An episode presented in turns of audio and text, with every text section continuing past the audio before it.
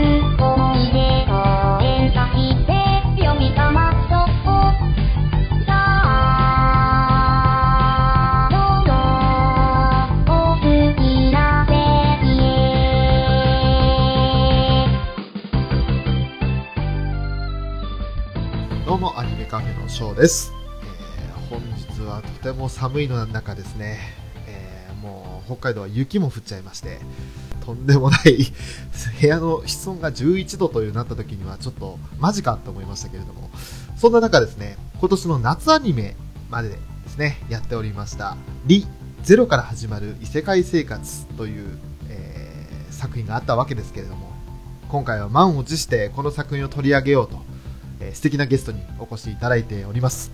日パパラジオの日パパ生活さんです。よろしくお願いいたします。これって、異世界召喚ってやつ？あ、どうも、にじパパです。よろしくお願いいたします。どうもよろしくお願いします。はいいですね。アニメカフェという異世界に来たわけですね。い、来ましたね。異世界に来ましたよ。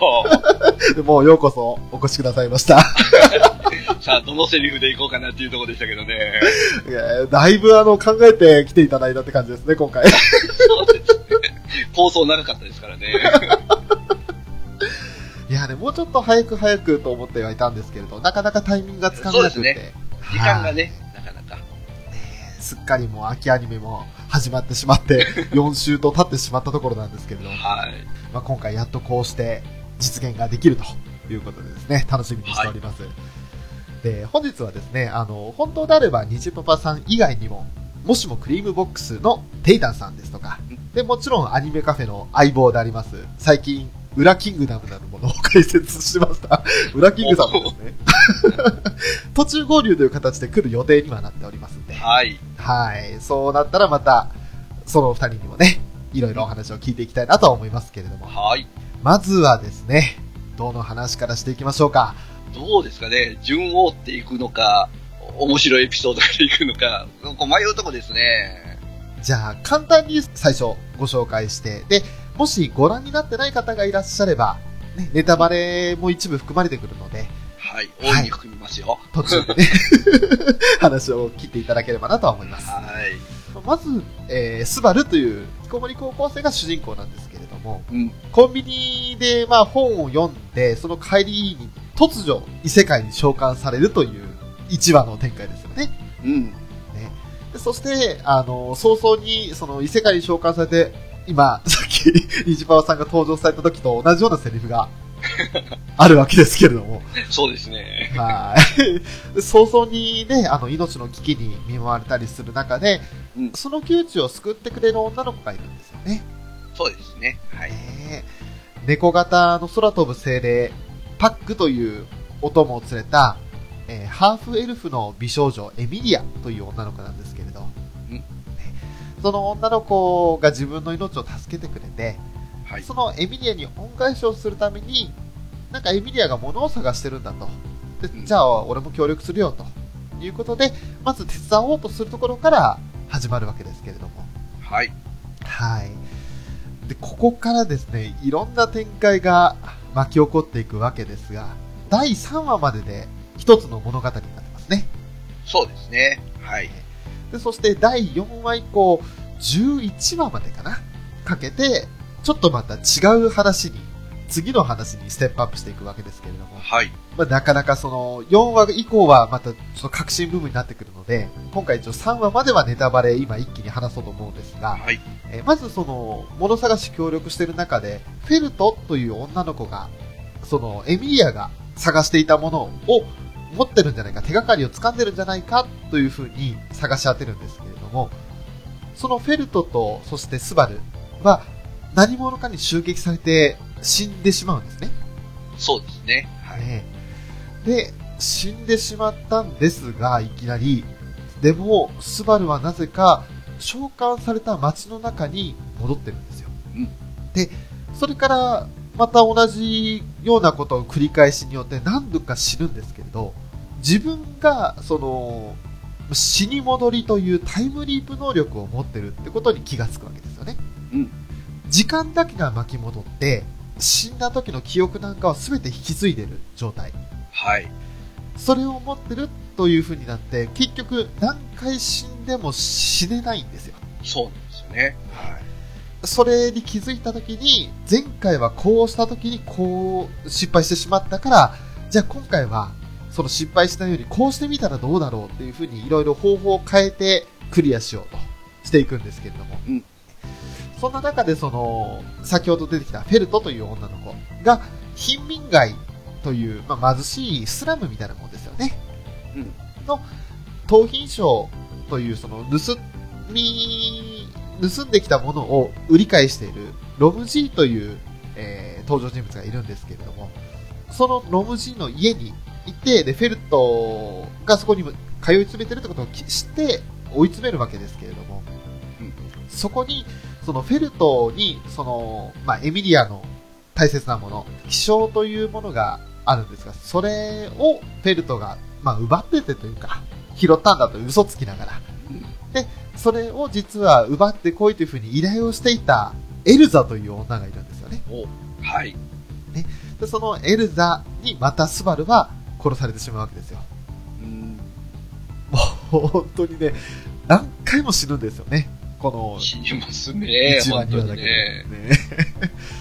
さらにそれで今度、また元に死に戻るわけですけれども、うん死に戻った後は、また新たにその、たまたま偶然に出会った、剣聖と呼ばれるラインハルトという登場人物がいるんですが、そのラインハルトと知り合ったことによって、なんとかそのエルザーとの戦いに、あの、次にステップアップしていくわけですけれども、うんここまででいいかな。この後はちょっと結果もあるので、あえて言わないようにね。はい。ここまでで限界ですね。そうですね。えというあのもうね、すごい言葉にすると非常に難しいんですけーれどね。今はもうあのコンテンツをね、一個ずつそのメモはしたんですけど、つなぎ合わせるのに苦労しましたね。難しいですね。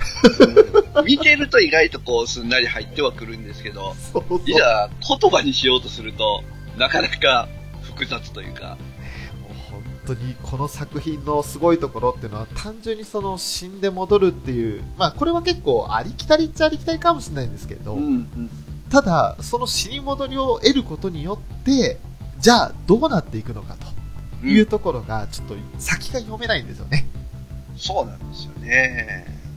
そこが面白いところでもあるので、まあ、ここから先はもう完全にネタバレ含まれますから、これ以上のところはね、もしご覧になってない方は、ここでポッドキャスト止めていただいた方がよろしいかなとそうですね。思いますんで。ぜひとも、まあ、ここまででね、ちょっと私の説明があまりうまくいってないので、興味持っていただけたかどうかはわからないんですけれど、ぜひとも見ていただいてから、この続きを聞いていただきたいと思います。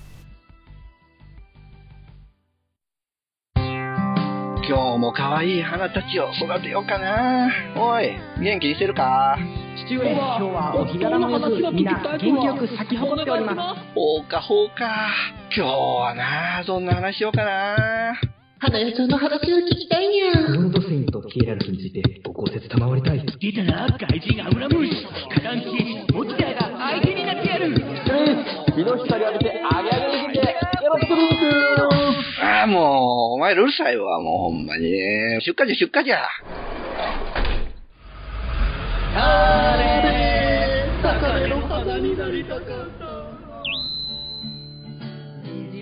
ニジパパラジオは、ジャンルを問わず、ゆるーく語るポッドキャストです。ツイキャス収録もやってるよ聞いてください。さあ、お待たせいたしました、ニジパパさん。早速ですけれども、はい。そうですね。じゃあ、11話までの、その、まあ、一応2章までですか。うんうんうんの中で一区切りだと思うんですけれど、うん。そうですね。はいはい。この2章までの中でのエピソードで、あるいは登場キャラクターで、この子はか外せないだろうとか、このエピソードはすごかったとか、そうですね。難しいなもう、やっぱり11章までもやっぱりレムですかね。レムですね。はい。メイドの双子の妹ですね。うーん。青髪の方ですね。そうですね。はなんですかね。本当に、初めは、えー、まあちょっとね、えー、ツンツンした感じの、い。うんうん、まあただのメイドさん。で、まあスバルがね、えーはいそのメイドさんが働いてるロズワール邸で、まあ、うん、執事というかね、えーはい働くことになるんですよね。はい。で、まあそこで、まあ今度は仕事の同僚というかね、はいえー、先、えー、スバルに仕事を教えてもらえる先輩として、で、結構フランクに付き合うようになるんですけど、まあそれがあんなことになってしまうとは、みたいなね。そうですね。そうなんですよね。本当にその、まあ、3話までのうん一区切りからその4話に至って急にこうシナリオが変わるんですよ。そうなんですよね。で、ああ、何が起こったんだ、この間にっていう説明が少しずつされつつも、でも、また本当に違う展開なので、そんな中でも、4、5、6ぐらいまでで、徐々に、ああ、こういう話になっていくのねってところでの、あの7話ですから。そうですね。まあここらは結構謎解き要素が多いですかね。そうですね。うん。なんか、気がついたら死んでるっていうことがあったので、うんうんうん。それがまた怖いんですけど、そのレムの、まあ、雇い主というか、はい。ロズワール教というのがいますけれども、うんうん。ちょっと特殊な登場人物というか、そうですね。特殊ですね。この登場人物が本領発揮されるのは、アニメーションで描かれた作品以降の話らしいので、あ、そうなんですね。まだロズワールの本性というか、その、さらに深い位置っていうのは語られていないそうなんですけれど、あーじゃあ今はただこの、ちょっと面白い、うん、ピエロみたいなおじさんっていうところで止まってるところですかね。まさにそうですよね。もう、あと喋り方が独特ですよね。そうそうそうそう。ね手厳しいねっていうような喋り方とか もう、ね、誰しもが真似をしたくなるね、そう、えー喋り方ですよね。本当になんか特殊なキャラクターって感じがしまして、はい。えー見た目もすごい、あの、わかりやすいというか、あ、これがロズワールっていうのが見て一発でわかるっていうのもありますし、まあ見た目によらず、あの、あれですよね、えー国一番の魔法使いということで。そうなんですよ。うんだから人を見かけで判断しちゃいけないんですよね。空飛びますからね。ねえとんでもない魔法とかも使っちゃいますからね。そうなんですよね。まあそんなロズワールの屋敷でスバルが目覚めて、この屋敷で雇ってもらうことになるわけですけれど、うん3日後にエミリアタンと、まあもうエミリアタンって言いますけど、ねえ、デーなんて。何っていうね。タンっていう何ってね。まあ一応異世界なんで、こう、スバルの常識みたいなのが通じないところがあるんですよね。そうなんですよ。うん なんか可愛い子には何々タンってつけるっていうのがスバルの常識らしいっていう話ですけど。えー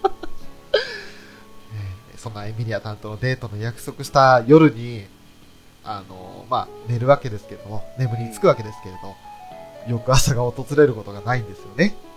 うん、そうですね。えーなんでだっていう話ですよ。あれも、パッと起きた時は気づいてないんですよね。そうなんですよ。で手を見たら、手にあったはずの傷がなくなってるんですよね。そう。いろいろその雇ってもらった時に、あの、まあ、あの、庭の手入れだとか、料理だとか、そういったことをして、包丁だとかで手をすごい傷つけたわけですけれど、うん。絆創膏だらけだった手が、綺麗さっぱりになってるんですよ。あれは、えっていう展開ですよね、いきなりね。そうですね。何が起こったえ、んだろいうつ死んだみたいなね。しかも、どうやって死んだんだっていう。そうなんですよ。今までは結構死ぬ瞬間ってこう、結構グロテスクにとか、うんえー激しい描写で書かれてたのが、はい今回のこの死亡については、もう全く触れられてないんですよね。ねえうん。だからびっくりな展開で、えー、あ、えー、っていうふうに思って、まだ、それこそあの、スバルと同じ状態ですよね。そうですね。で、驚きとともに、あ、じゃあ、なんで死んだんだろうってことを今度、原因を突き止めようとするわけですけれども、うん。なぜか、その、寝てる最中に衰弱死してるんじゃないかと、うん。いうことがわかるわけですけれど、じゃあその衰弱死する原因は何なんだと。いうことで、呪いだとか、そういったものをかけた呪術師という存在を明らかにしていくために、戦いを挑むというか見つけ出そうとするわけですけれども、はい。呪いの存在を見つける前に一つまた問題が起きるわけですよね。うん、うん、そうですね。ねはい。7話というか6話の最後かな。じゃらじゃらですね。じゃらじゃらですよね。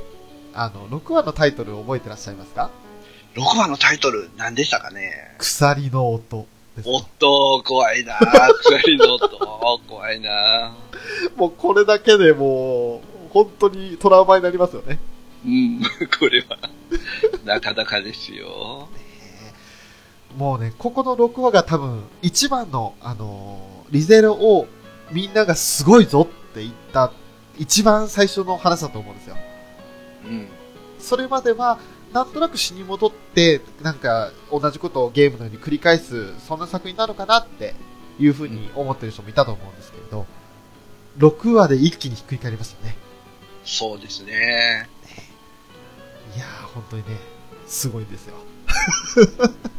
まあ、初めはね、うん衰弱死と思ってたんですけどね。そうですね。うん。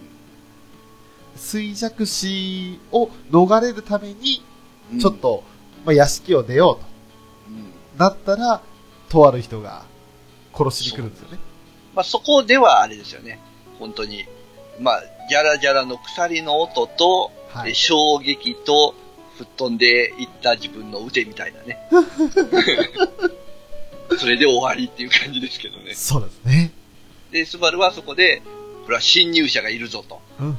なるわけですよね。はい。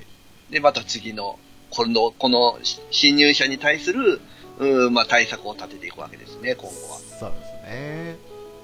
自分が屋敷を出れば、うん。ね、あの、まあ、要するにエミリアを救うための考えだったわけですけれども、うん。ね、自分が殺された後にエミリアが殺されたらたまったもんじゃないということで、脅威を除くために自分が出ていくという判断だったんですよね。ですね。はい。いや、早ですよ。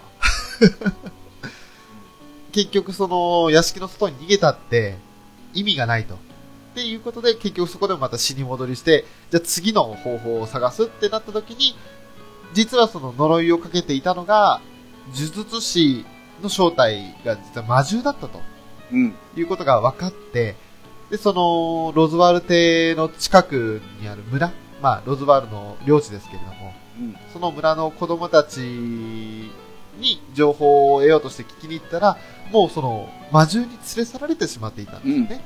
はい。で子供たちを助けるためにスバルはその森の中に、えー入っていくわけですけれども、またその魔獣たちによって無数の呪いをかけられてしまうと。そうですね。はい。で、まあ、一応、レムとラムと、それぞれいたわけですが、そんな二人を、その、スバルは、身を挺して守ろうと。満身そうになっても、まだその、逃がそうとして、お前たちは逃げろと。その、戦っていくわけですけれど、はい。はじめに、まあ、子供を助けにはい、スバルと、えーレムで行きまして、はい。で、まあ、子供全部助けるんですけど、一人だけちょっといなくてですね。そうですね。で、それがちょっと森の奥深くだって、まあ、子供の、他の子供は、まあ、レムに任して、はい。でその一人だけね、えー力もないくせにスバルが助けに行くんですよね。そうですね。で、まあ、なんとか助けるんですけど、まあ、やっぱり犬に、犬っていうか魔獣に囲まれまして、はで、まあ、レムと一緒に逃げながら、ずっと町を、村を目指すんですけどもい。、はい。まあ、途中でですね、やっぱ追いつかれまして、はい。まあ、あとちょっとっていうところでね、レムが攻撃を受けそうになるんですよね。ええで、それをかばってですね、スバルがレムを突き飛ばすわけですよ。はい。で、えー身代わりになったスバルは犬に食べられると。うんうんだけど、まあ、そこは助かってですね、はい。で、村の子供も助かり、えーみんな帰ってきたんですけども、まあ、魔獣にね、えーいっぱい食べられちゃったので、スバルはもう、呪いだらけと。そうですね。はい。で、それはまあ、次元式みたいなもので、はい放っておくともう死んでしまいますよってなってるんですよね。うんで、えーその呪いを解くには、まあ、呪いの元凶である魔獣を全部、えー倒せばいいんやけど、まあ、それはなかなか無理なんじゃないのっていうところで、はい。えーその情報を知ったレムがですね、そうだ。えーまあ、自分に責任を感じてですね、はい。一人単身乗り込むんですね。はい。でそれを聞いた、えースバルとラムがそれを助けに行くと。ありがとうございます。そうでしたね。い ろいろ、ちょっとメモしてたことが全然的を得てないメモでしたわ。僕もね、これ今日復習しましたんでね。がっつり、がっつり復習しましたんで。で、また、あの、レブも本当にすごい強さを発揮するんですよね。あれ、あれなんですね。この双子は鬼なんですよね。そうなんです。うん。で、まあ、角が普段はないんですけど、えー角がね、えーまあ、ほ鬼化っていうんですかね。はい。えー角が生えた時にはすごい力を発揮するっていうね。はい。ただレムの場合は角が生えると、うーんちょっと、えー理性を失いがちに、えーなるんですよね。そうですね。でね、またこのスバルが臭くてですね。えーなんですかね、ここはあんまり説明されてないんですけど、まあ、魔女のね、呪いというか、えええー受けてるらしくて、まあ、スバルからは魔女の、えー匂いがプンプンすると。はい。で、この世界では魔女っていうのは本当に意味嫌われる、えー存在であると。はい。いうところがあって、で、またその魔女とね、えーこのレムとラムの兄弟はすごい因縁が深いんですよね。はい。で、すごい毛嫌いしてるっていう。もともと、ラムとレムと、あの、ラムの方が優秀だったんですよね。そうですね。で、レムの方がちょっと、まあ、劣等感があって、うんコンプレックスがあって、で、お姉ちゃんのために自分が何とかしなきゃっていう風に、まあ、やれることを少しずつやってたんですけれど、でもやっぱりお父さんお母さんからは、ラムラムラムラム言われてて、うん。レムは全然目をかけてもらえなかったんですよ。うん。で、そんな中、その、魔女京都と呼ばれる、まあ、要するに敵に当たるんですけれど、が、ラムとレムの、その、村？住んでいた村、鬼の村を襲撃して、で、お父さんお母さんを殺した挙句、その優秀なラムの方の、まあ、鬼の角があるんですけど、それを折ったんですよね。そうですね。はい。でそれによってラムはもう能力がほとんど使えない状態になってしまって、うん。ラムのために、ラムを助けるために、レムは自分が頑張るというふうにするわけですけれど。ででで、ててててて。皆様どうもはじめまして、オルネポこと桃屋のおっさんのオールデイザネッポンというポッドキャストをやっております、桃屋のおっさんと申します。え九州最大級の顔面サイズを私誇っておりますが、伝わりますか？え世界一聞き流せるポッドキャストというのをコンセプトに深夜ラジオのオープニングトークっぽい感じで私ほぼ一人で喋っております。え途中でゆかりのあるアーティストの曲を流したり、え大好きなポッドキャストの紹介をするコーナーをやったり、え気分はクリス・バプラです。えぜひオルネポを検索していただいて、登録ボタンを押していただいて、えいえいえ、お代は一切いただきません。でもパケット代はご自身でご負担ください。それでは皆さん、夢でお会いしましょう。あれだーてとって、とってたててってと、とってたててってと、とっとた、てたて。さあ、虹パパさん。はい。ここでですね、うんもう一人のゲストが到着されたようなんですよ。お、異世界から。異世界から召喚されましたね。その、召喚された登場人物にちょっと名乗っていただきましょうか。ペータンは、ここにいるの？どうもありがとうございます。いやいや。いや、誰だったんですかね？誰だったんでしょうね？ちょっと今ピンとこなかったんですけど。いや、あの。急遽ありがとうございます。いえいえいえ。多分ですね。はい。あの、レムの鉄球で頭をこう叩かれて、ちょっと今、おかしくなってましたね。レムの鉄球、頭を吹き飛びますよ。吹き飛びますよね。怖い怖い。なんかそんなあの、強打されたとかそういうレベルじゃなくて、本当にあの、うん首から上消し飛びますよね。そうですね。あのですね、もうすでにですね、はい死に戻りをしたいなっていう。あの、収録戻りというか、あ、あのー。どうぞで、今からまた、いいですよ。そういったネタでいきます？今から取り直ししまあの、ほんと箇所箇所でこう、ゾクゾクしますよね。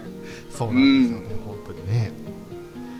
一応我々としてはその、やっぱりレムの鉄球のところ、一つのターニングポイントですよねっていう話をしていたんですけど、ああ、そうですよね。あそこできっとリゼロが、まあ、もともと1話から面白いなって見てた人も、そうでもなかった人も、みんなの6話で一気にグッときたと思うんですよ。うん。んテータさんもそんな感じでした？僕は最初のあの、殺し屋っていうか、うんうん女の、なんですか、魔女なんですかね、あれ。エルザ。ものすごくエルザですねうん強いやつがいるじゃないですか。はうん。うん。あれがちょっと怖かったですよね。い。超狩りのエルザですよね。うん。あれで、ちょっとゾクゾクっとね、しましたね。またいい女なんですよね、エルザね。そうなんですね。すごい美人さんなんですけどね。そうなんですよね。美人だから手が、手に負えないというかね。まあ、ただ2話までしか出てこないっていうね。まあ、今後も出てはくるんでしょうけどね。うん。あれ、もう出てこないみたいな。そうそう。あアニメでは出てこないですね、もうん。そうですね。う。うん。あの場で一応倒したことになってしまってますもんね。うん。ねうん。え、なんか、ちょくちょくこう、殺しに出てきそうな感じかなって思ったんですけど、うん。うん。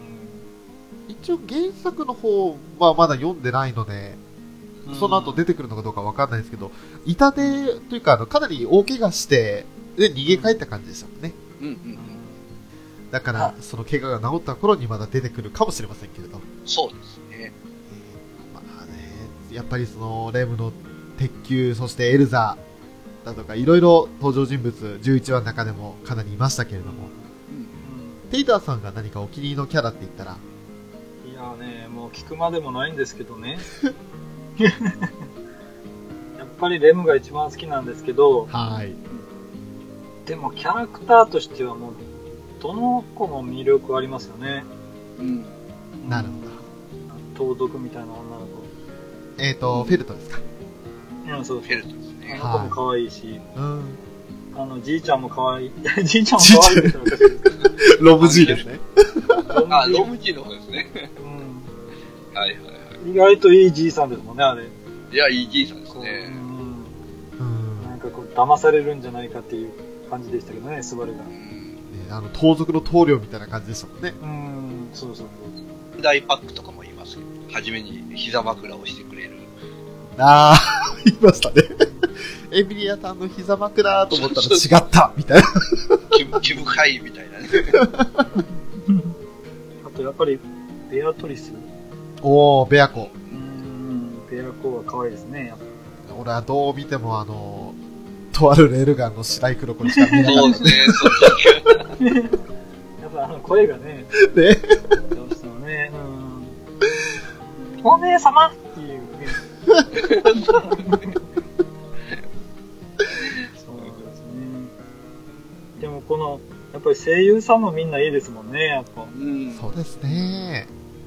個人的には、もう、エミリアよりも、レムの声優さんにはやっぱりなっちゃうんですけど、うん。エミリアはでも可愛いんですけどね。うん、可愛いですよ、エミリアン。あと、そうだ、エミリアタンって呼び方と、あとうんパックが呼ぶ、あの、リアって呼び方、うん。ああ、いやね。はい。どっち派ですか？その、エミリアタンって呼んじゃう方ですか？とかタンとかおかしいでしょ、大体。名前に。あれ？なんとかタン。あれ？あれ？あれ？あれ？あれ？なんか、自己紹介を、え？自己紹介をどうぞ。うん、でも私、帝神、帝神ですよ。あれ？あれ？ほんまや。ほんまや。いやいや出たんですけど、なんかでもあの、リアがいいですね、僕は。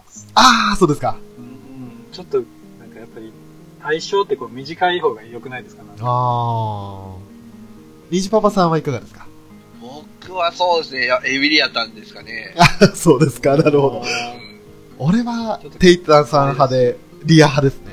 ああ、なるほど。なんか、より親睦感があるというか、あー僕ね、照れてね、ちょっとね、そこまで距離を詰めれない感じで。多分、スバルのターンも、ちょっとした照れ隠しみたいなのもありますねと思うん。ですね。そうですよね。うん。うん。じゃあ、スバルと同じ感じでちょっと照れ隠しをしつつ、そうですね。ね、敬愛の意図は示してると。うんなるほど。でまあすごい秘密になったらね、もう、ベアコと呼びますから。あ あ、なるほどね。うん。いやね、そういうあの、女の子キャラはもちろん魅力ですけれども、うん。ね、男キャラというか、男キャラ。まだね、この11話までだったらそんなに男キャラ、あの、強烈なやつはいいても、魅力的なっていうのはそこの時点ではまだ出ないんですよね。そうですね。12話以降はすごいですけど、うん。いろんなの出てきますけど、ちょっとあえてここでじゃあ第3章の方に踏み込んでいこうかなと思うんですが、はいはいはいはい。はい。お願いしままずあの、びっくりしたのが第12話。もうなんか、下手したらワンクールでこの作品終わるのかなって思った時に。急に話が変わったじゃないですか。うんうん。で、この12話で一気にこの王戦というものが急に入り込んできて、エミリアを王にすると。そうですね。はい。で、俺はエミリアの騎士だみたいなことを言って、スバルが調子乗るわけですけれど。でそもうね、ここは、ひどいですからね。ひどいですよね。もう、この豚、豚っていうか、本当にね、本当もう、この豚が、みたいな。もう見てるのが辛かったですもんね。辛いですね。うん。まあ、ユリウスという騎士が登場するわけですけれど、うんそのユリウスと、まあ、死闘なんですよね。あの、自分たちの、その意見の不一致で戦うことになったわけですけれど、それによってボッコボコにされて負けるじゃないですか。負けた後にあの、まあ、エミリアと喧嘩というか、うん。ね、あの、それぞれのその、すれ違い、思いの食い違いがあって、そこでちょっとね、自分の心にもないことを言ってしまうわけですけれども、それによってエミリアと喧嘩別れてししてしまって、スバルは、まあ、怪我の治療という名目で、オートに残されてしまうわけですけれど、ここでまず、俺、初めてあの、俺、スバル君のセリフで泣いたんですよ。おスバルのセリフ？で。本当にあの、スバルのセリフというか、もう、演技ですよね。スバルを演じられてる、まあ、小林さんという声優さんうんが、あの、ちょうど同じ時期に、例えばアルスラーン戦記のアルスラーンだとか、うん。あと、この美術には部には問題がある。で、同じスバル君っていう役をやってたんですけれど、ね、いろんなところで小林さんを知ってるんですが、うん。は夏木スバルを演じてるだけ時の小林さんは別人のように違った気がするんですよ。迫力がね。なんかこう、真に迫るというか、それまでその、要するに1話の時点では、学校に行かず、引きこもりの高校生で、寝て遊ぶだけの怠惰な生活を送っていたような人物じゃないですか。あの、やるかやらないか迷ったらやらないとかっていう座右の銘があると。うん。そんなもう、最悪な男の子が、いろんなことを経験してって、で、成長していった時に、新たにその、でかい壁にぶつかった時に、もうどうしようもなくなって、エミリアに当たってしまうわけですけれど、なんか結構等身大の男の子の行き場のない怒りのぶつけ方っていう感じがしたんですよね。うん。俺がこんなに頑張ってんのになんで誰も分かってくれないんだみたいな。そうそう。まあ、反抗期みたいな感じですよね。そうですね。自分の思う通りいかないっていうような、その演技を、すごい演じられてたなっていう気がしたんですよ。うん。わかるんですよ。自分はこうしたいんじゃないんだと、本当はこうじゃないのに、でもこうしないと、自分がもうこれ以上保てないというか、うんそういった葛藤の中でああいう言葉が出てきたと思うんですけれど、ニジパパさんは、その辺、まあもちろんスバル以外でも構わないんですが、どうですか？この12話から急にいろいろ話変わっていきますけれど。うん。そうですね。まあ、簡単に言えば好きな子に、親しげに寄ってくる男に焼きもちを焼いて、喧嘩を売ったらボコボコにして負ったっていう。で、慰めてくれるか、えー好きな子に悪態をついて嫌われるっていうね。本当にもう、そそれが3話ぐらい続くんで、本当に辛いとこなんですけど、うん。まあね、確かに、そうですね、スバルのエミリアのために、エミリアのためにっていうのが、本当に悪い方向にばっかり進んだっていう、うーところですね。ですね。本当にあの自分の良かれと思ってしたことが相手にとっては、あー重荷になってるっていう、うん。ねうん全員の押し売りみたいなことになってますよね、本当に。まさにそうですよね。まあ、とかくね、そうなりがち、現実世界でもね、そうなりがちですよね。なりがちですよ。だから、本当にこう、リゼロってこう、見てるとスバルってね、結構こう、なんですかね、イラッとするというか、はい。やきもきするところはあるんですけど、はい。それってね、意外と自分にも当てはまるところがあるから、うん、やっぱりそう思うのかなっていうのがあるんですよね。あー余計ですうん、ね。余計にね。はい。テイタンさんは12話以降で、レムが、献身的に、はい。こう、スバルに対してですね、うん。こうやっぱりスバルにこう、助けてもらったっていう、ものすごくこう、恩を感じてるじゃないですか。はい。こうレムにとっては、こうどんな態度取ったって、もう、好きってもう、もう愛してますっていうぐらい、はい。スバルのこう中身というか、はい。なんかこう、好きになったらこう、本当になんか嫌なことしても、それが嫌じゃないというか、なんかそれもその人なんだっていうのをこう受け入れて、包容力というか、僕は逆に、あのスバルよりも、レムの言葉に感動したんですよね。ああ、なるほど。スバルがもう、俺はもう何もないと。もう俺はダメなやつだみたいなことを言って、うんうん。みわかるだろうって。俺はもうとんでもないやつなんだ。もうダメなやつなんだって言う。けど、ね、それは自分が思ってるあなたでしょっていうわけですよ。うん。そうですね。私が見てるスバル君を、スバル君は知らないって言って怒るわけですよね。おー、すごい、あ、この子はもう、いい子だみたいな。とにかくもう、可愛くて仕方ないですね。いや、もう本当だ、本当なんですよ。翔さんがた、例えば落ち込むじゃないですか。はい。ね。例えばもう、番組に参加できなかったとかね。結構リアルな、つい最近あったんですね、それね。そうですね。でも、翔さんのいいところをみんないっぱい知ってるわけですよ。ありがとうございますい。や、もう俺は、俺はダメなんだ。ダメなやつなんだ。もうそう言うけど、やっぱりそこに、ウラキングさんみたいな、俺は君のいいところいっぱい知ってるよっていう。そっか、そこはね、ウラキングさんなのか。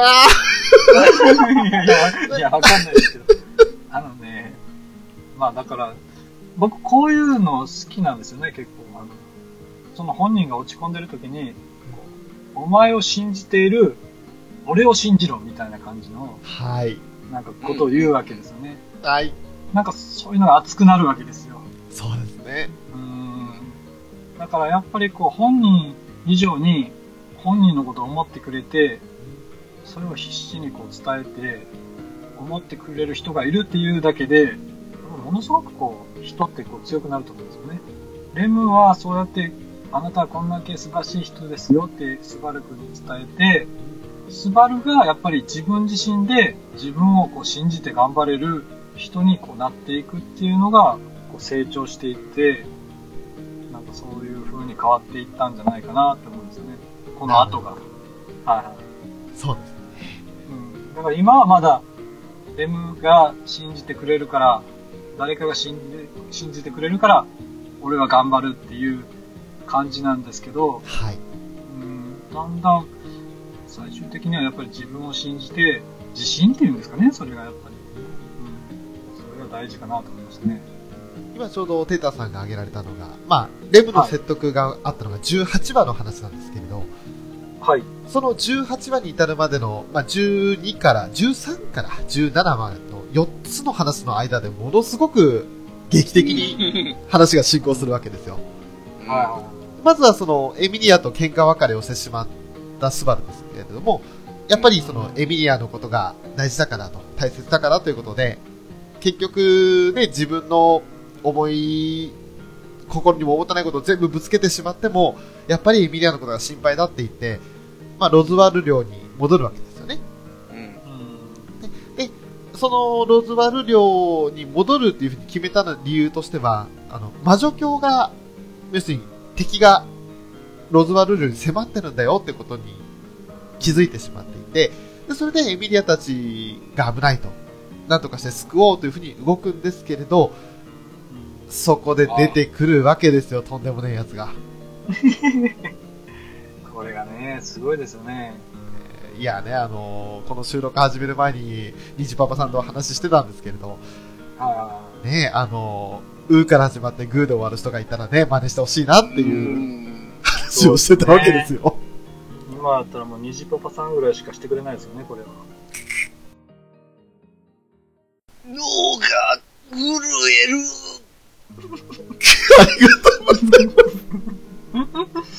すごい無茶ぶり。もう、無茶ぶりンガーズで鍛えられてるニジパパさん。さすがですね。怠惰担当、ペテルギウスです。はい。っていうね、えー感じのキャラが出てくるんですよね。ですそう、ねまさに。あなた、タイダですねっていう、あの独特な言い回しと、で、あと、爪ガジガジガジガジかじっても、指をね、もう血が出るんですよね。ね毎回出血してますからね。であとは首をね、90度に傾けるね、顔をですと合わせて90度に傾けるんですね。あれ喋ってるのが、ソードアートオンラインのキリトとか、職域の相馬の、で、そうなんですよ、本当に。えそうかくでしょ同じ人が喋ってると思えないぐらい、なんか全然別人のようなね、すごいですよね、やっぱペテルギウス・ロマネ・コンティですよ。ねえ。すごいキャラですよね。あれが出てきたの14話か15話でしたっけ？り。うん。あのね、こ もうちょっと先なんかな？まあ、あの、そのあたりで、はいレムとラムって双子なんで共感覚があってですね。はいで、まあ、オートにいるレムがね、えーお姉ちゃん、ラムからの共感覚が、まあ一瞬こう、何かあったようになって途切れたと。はい。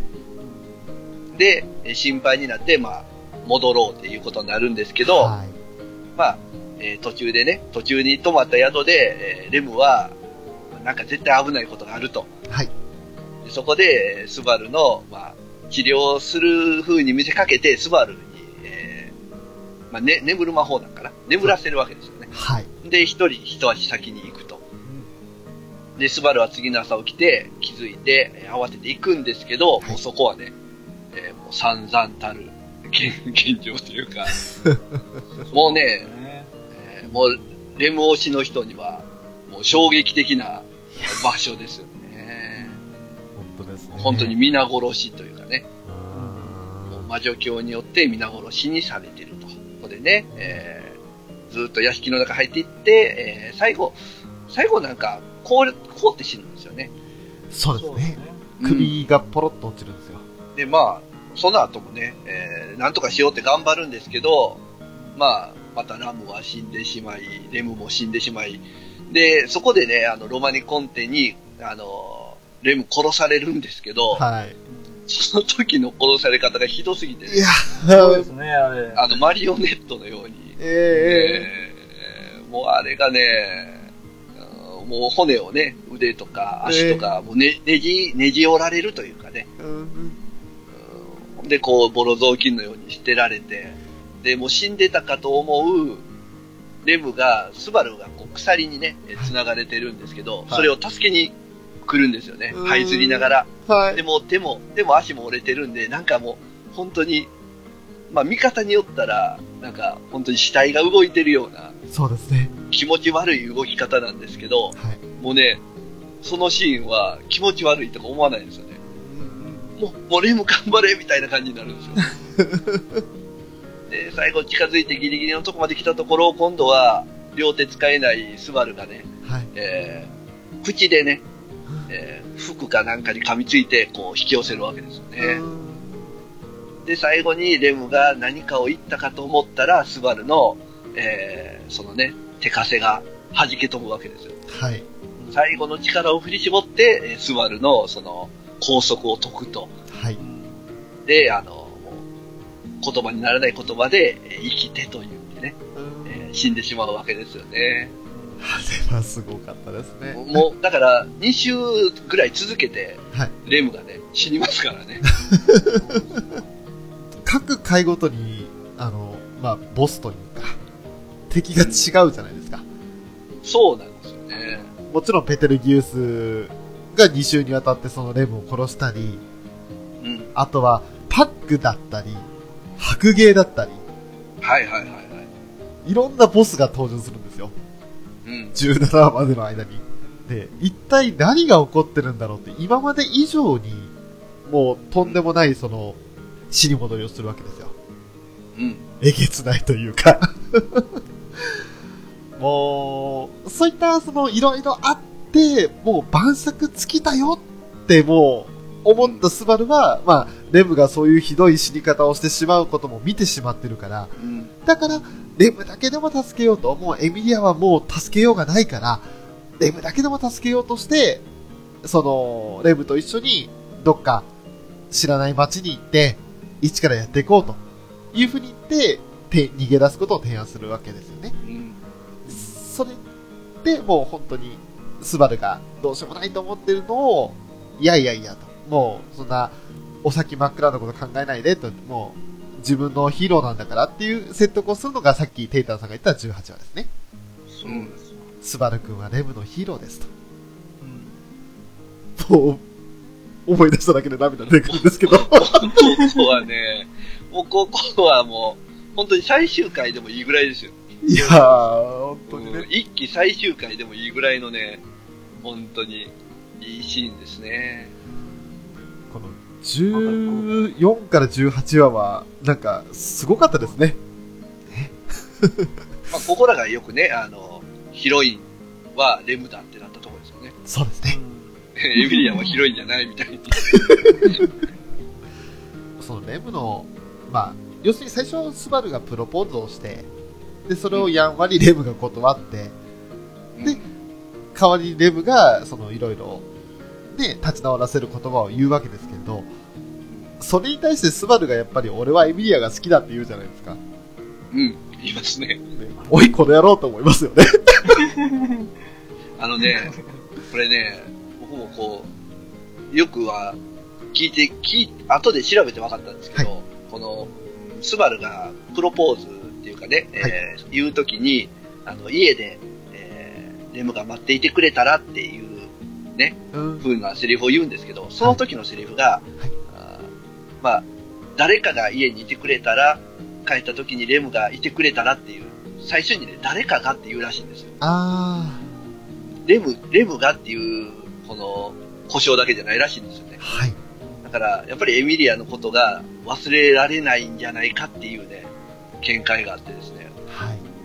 それをお聞いてると、まあ最後にね、エミリアのことが好きだって言ったのも、ああ、やっぱり、みたいな 感じにはね、なるんですけど、はい。やっぱり、何よってなりますよね。なりますよね。もうその、話のセリフの量が膨大すぎるんで、あそこの話は。ね一言一句で、あの、どっかの番組で、ね、あの、全部セリフ聞き取って話してる番組なんかありましたけれど、ああ、えー、あんな風にやんないとちょっとね、前後の文章関係がわかんないですよね。今日はやらないんですか？えっ、と、残念ながらやってないですね。なんか、あーから始まってフェーで終わる番組らしいんですけど、そんなことやってんの。この番組じゃないんですか？ね、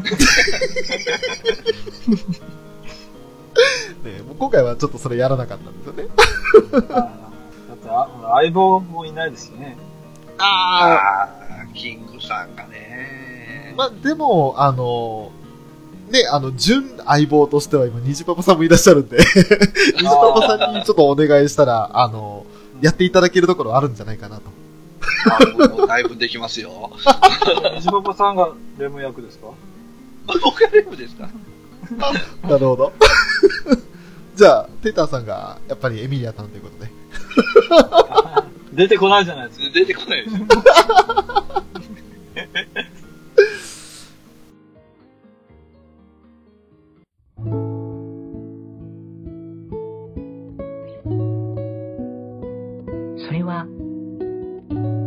群馬県のとある町の片隅にある、一軒の小さなミュージアムのお話。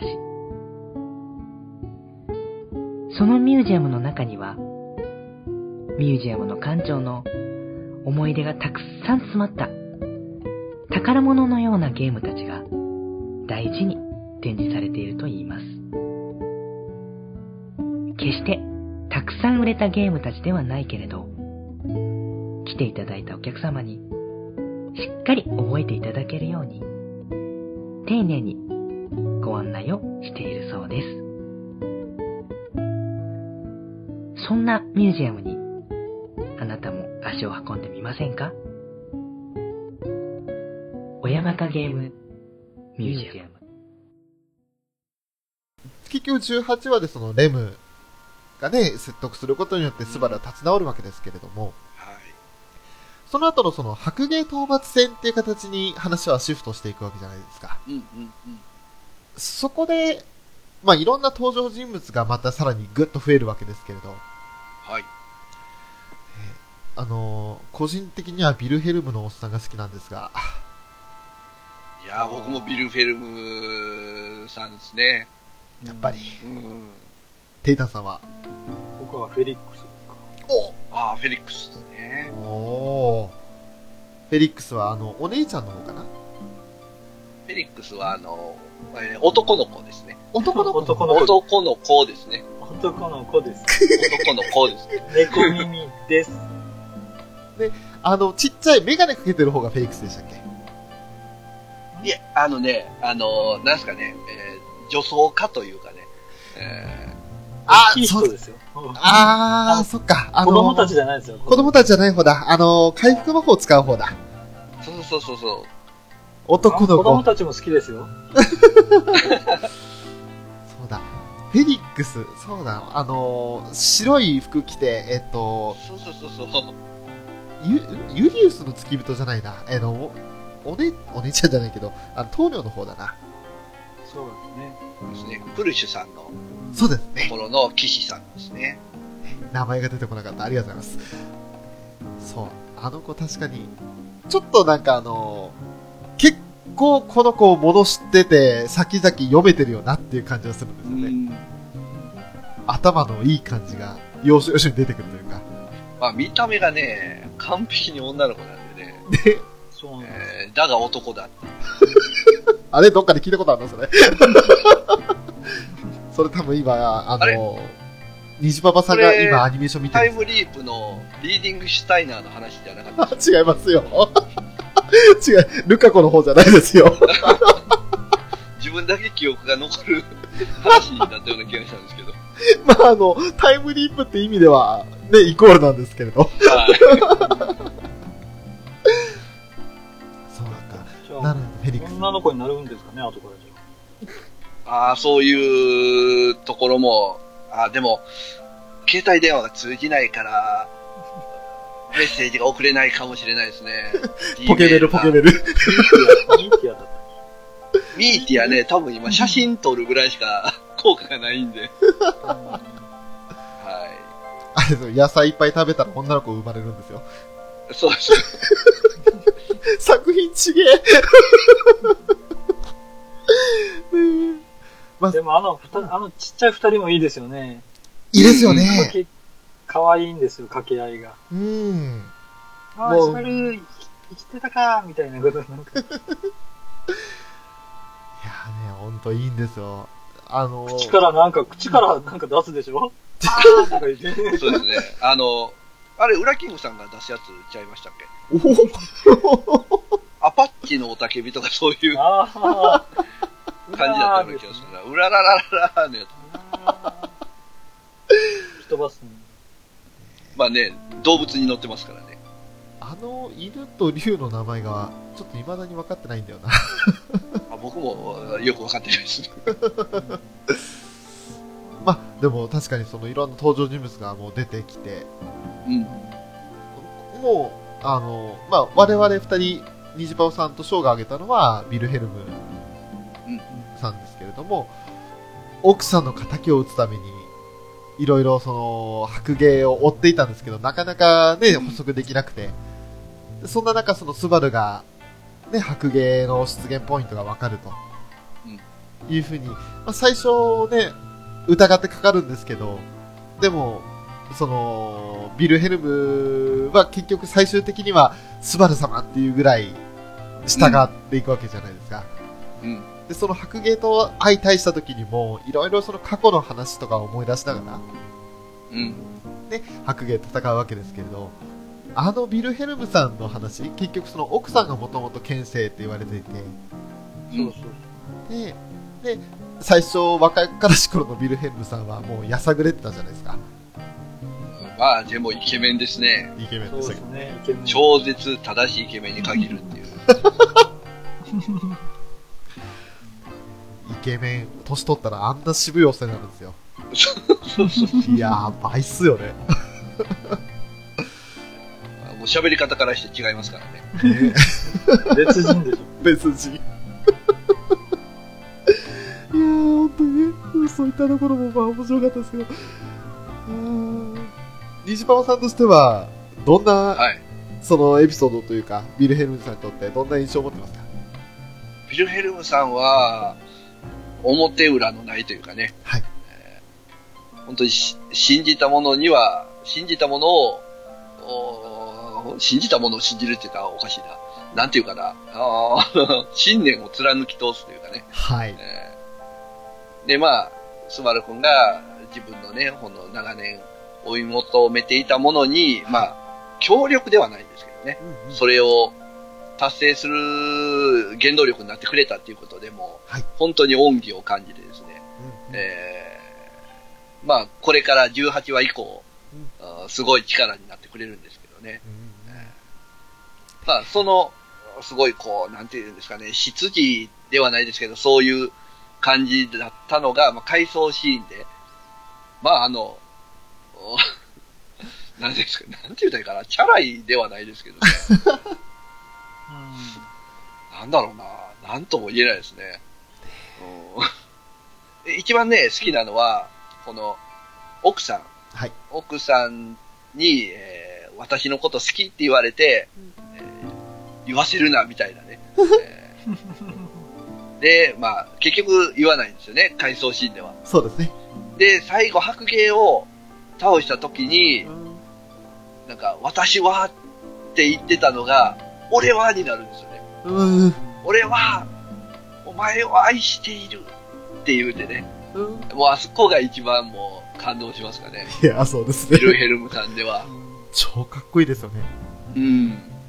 普段はすごく物腰丁寧な人じゃないですか。うん。もう本当にあの、紳士というか、なんですけど、あの、た、いざ戦いになった瞬間に、もう鬼のような強さというか、すごいですからね。ねえ、なんかもう、白芸、空飛んでる白芸に乗っかって、走りながら剣突き立てて、うおーみたいな。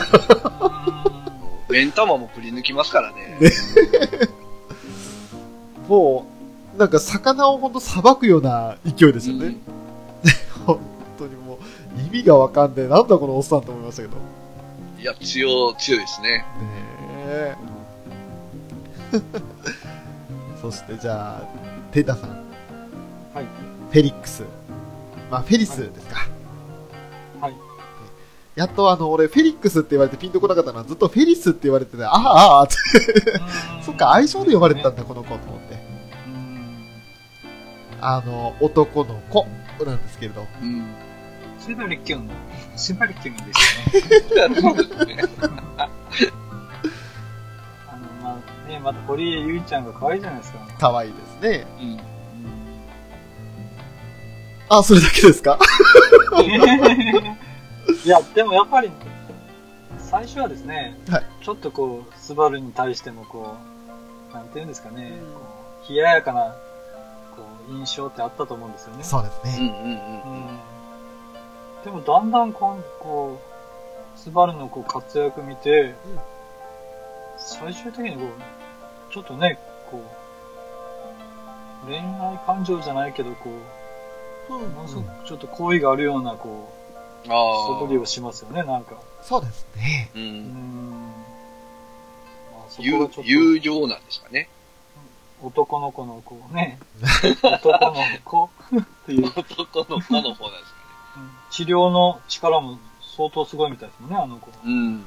もう、そればっかりが印象に残ってしまって、もう、まあ、うん彼女じゃないですね。彼に任せれば、うんほとんどもう、死んでしまった人以外は治せるみたいな。そうなんですよね。もうなんか、この白芸討伐戦ではね、もう本当に、衛生兵、衛生兵ぐらいの感じで、ね、フェリスのところへ連れて行けっていそうそうそうそうそう、そういう感じですからね。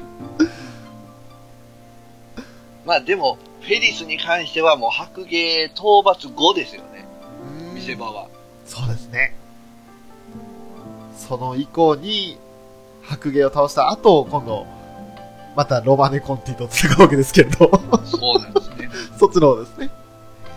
そっちの方の話していきますか。いきますか。そこでやっぱりじゃあ今度、語らなきゃいけなくなってくるのはユリウスですか。ああ、ユリウスですね。ここで再登場ですもんね。ねちょうどその白芸を倒した後に、まああの、また追加部隊というか、援軍が来てくれるんだよって言って、その先陣に立っていたのがユリウスなんですよ。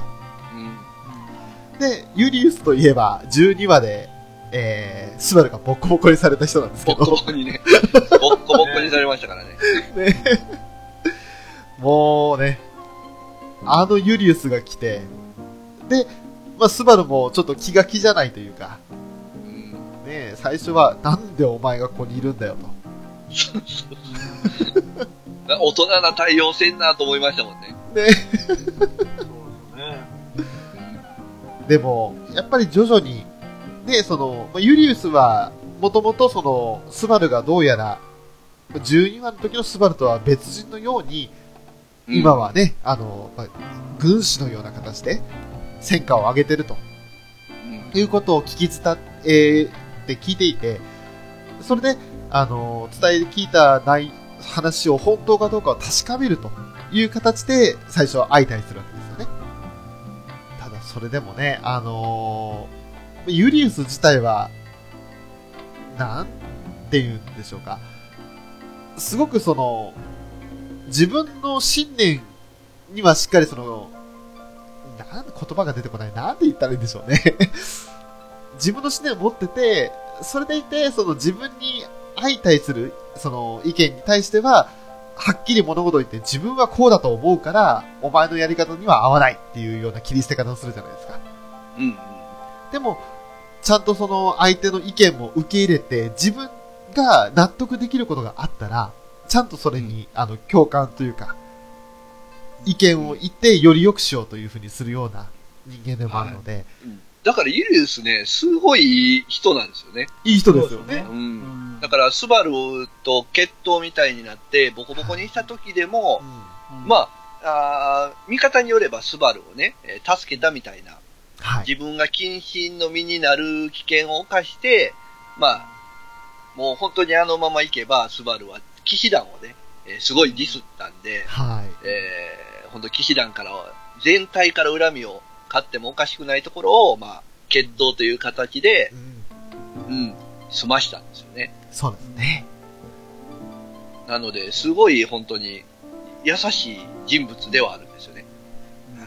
ただ、見た目のこの優さ男感で、えー、逆恨みされるみたいなね、そうですね。感じですけど。僕あの、ラインハルトですかね。